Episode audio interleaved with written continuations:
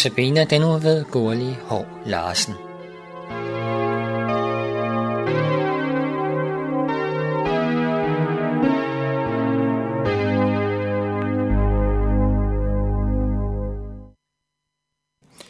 I den kommende uge er det Gurli Hår Larsen, som holder notabene-andagterne.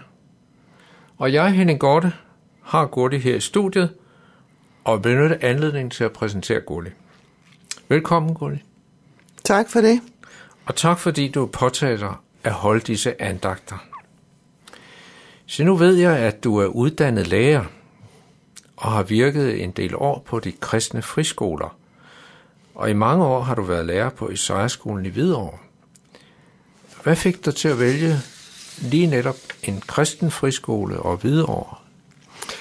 Ja, altså helt konkret og praktisk, så var det fordi, jeg blev ringet op af skolens formand, Egon Katner, og spurgt lige, da jeg var uddannet, eller måske kort tid inden jeg var færdiguddannet, om jeg ville være lærer på Isaiah-skolen. Og øh, det var da et privilegium sådan at blive spurgt, om man ville have sådan en stilling. Og øh, faktisk var der mange af mine medstuderende, der skulle ud i arbejdsløshed, så, så det var jo ekstra dejligt at kunne sige ja til sådan en stilling. Men altså, det var jo så også det med, at jeg synes, det var et privilegium at kunne forene faglighed og gode rammer og menneskelig og social trivsel med formidling af den kristne tro og bekendelse.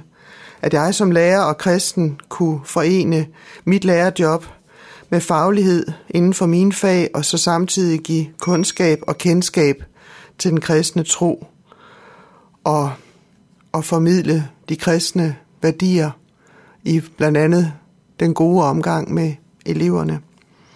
Så, Hvad var det, du underviste i? Jeg har undervist primært i dansk og engelsk, og har så undervist også lidt i hjemkundskab og, ja. og i øh, historie og musik og sådan nogle små Lidt forskellige fag ja. ved siden af de store. Ja. Ja. Du var der en hel del år. Øhm, var det ikke næsten 25 år, du var der? Og jeg var på Isaiah-skolen i 22 år. Ja. Så... Øh... Men undervejs, så fik du lyst til at prøve noget andet. Jeg har erfaret, at du har efteruddannet inden for det socialpædagogiske, eller hedder det noget andet? Hvad var det for en uddannelse, du tog? Altså, jeg tog en efteruddannelse på RUK, en åben uddannelse i psykologi, og det var så med fokus på pædagogik og psykologi. Og det var, sådan kan man sige, en repetition af det med barnets personlighedsudvikling og dannelse, og med fokus på, på undervisning og meget med fokus på motivation. Øh, hvad er det for nogle barriere og udfordringer, man møder i undervisningen? Øh, og også meget med fokus på, på børn med særlige behov og særlige vanskeligheder. Ja. Så det var, det var nogle spændende år. Men, og det tog øh, jeg så sideløbende med, at jeg var lærer på Isaiah-skolen. Ja. Men, men øh, den efteruddannelse eller uddannelse, den har alligevel trukket lidt i dig, fordi så er du ikke på Isaiah-skolen, men, men så er du på en efterskole i Stubekøbing. Hvad var det for en efterskole?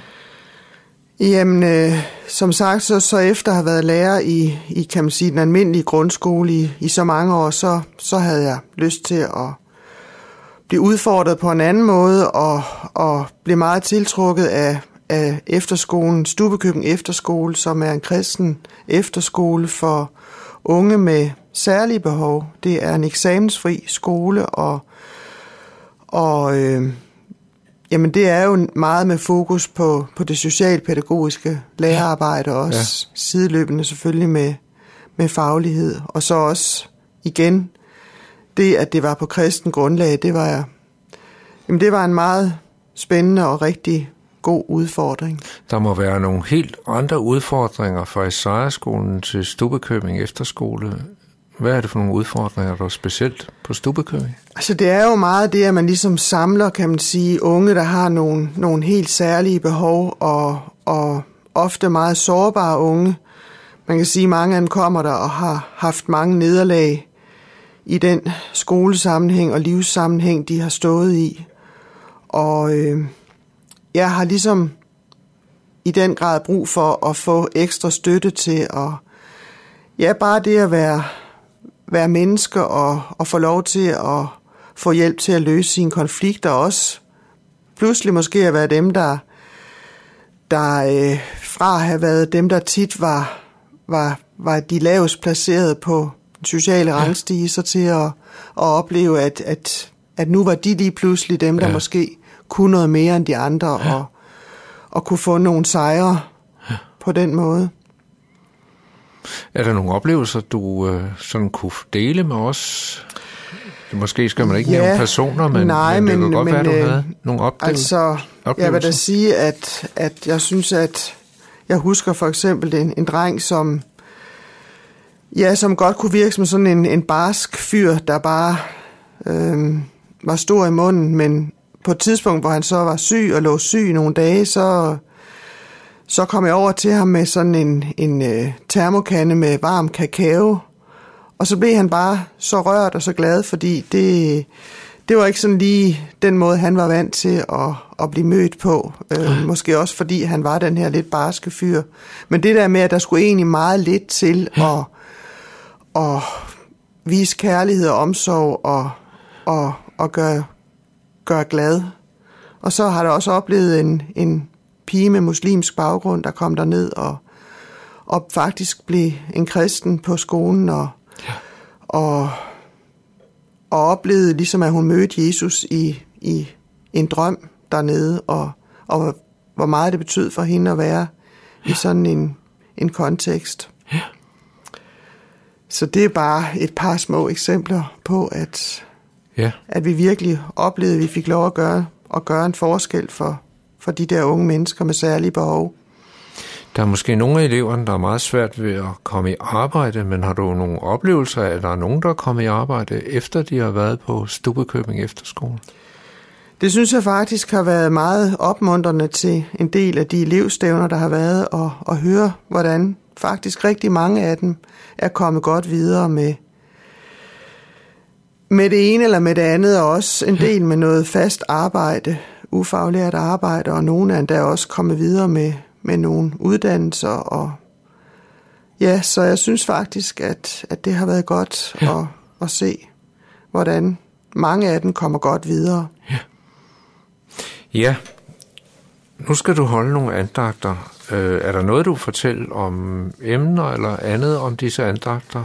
Eller er Jeg har, det noget, jeg har ikke valgt sådan et overordnet tema, men, øh, men jeg har været omkring for eksempel det at tage imod en ny dag, Ja.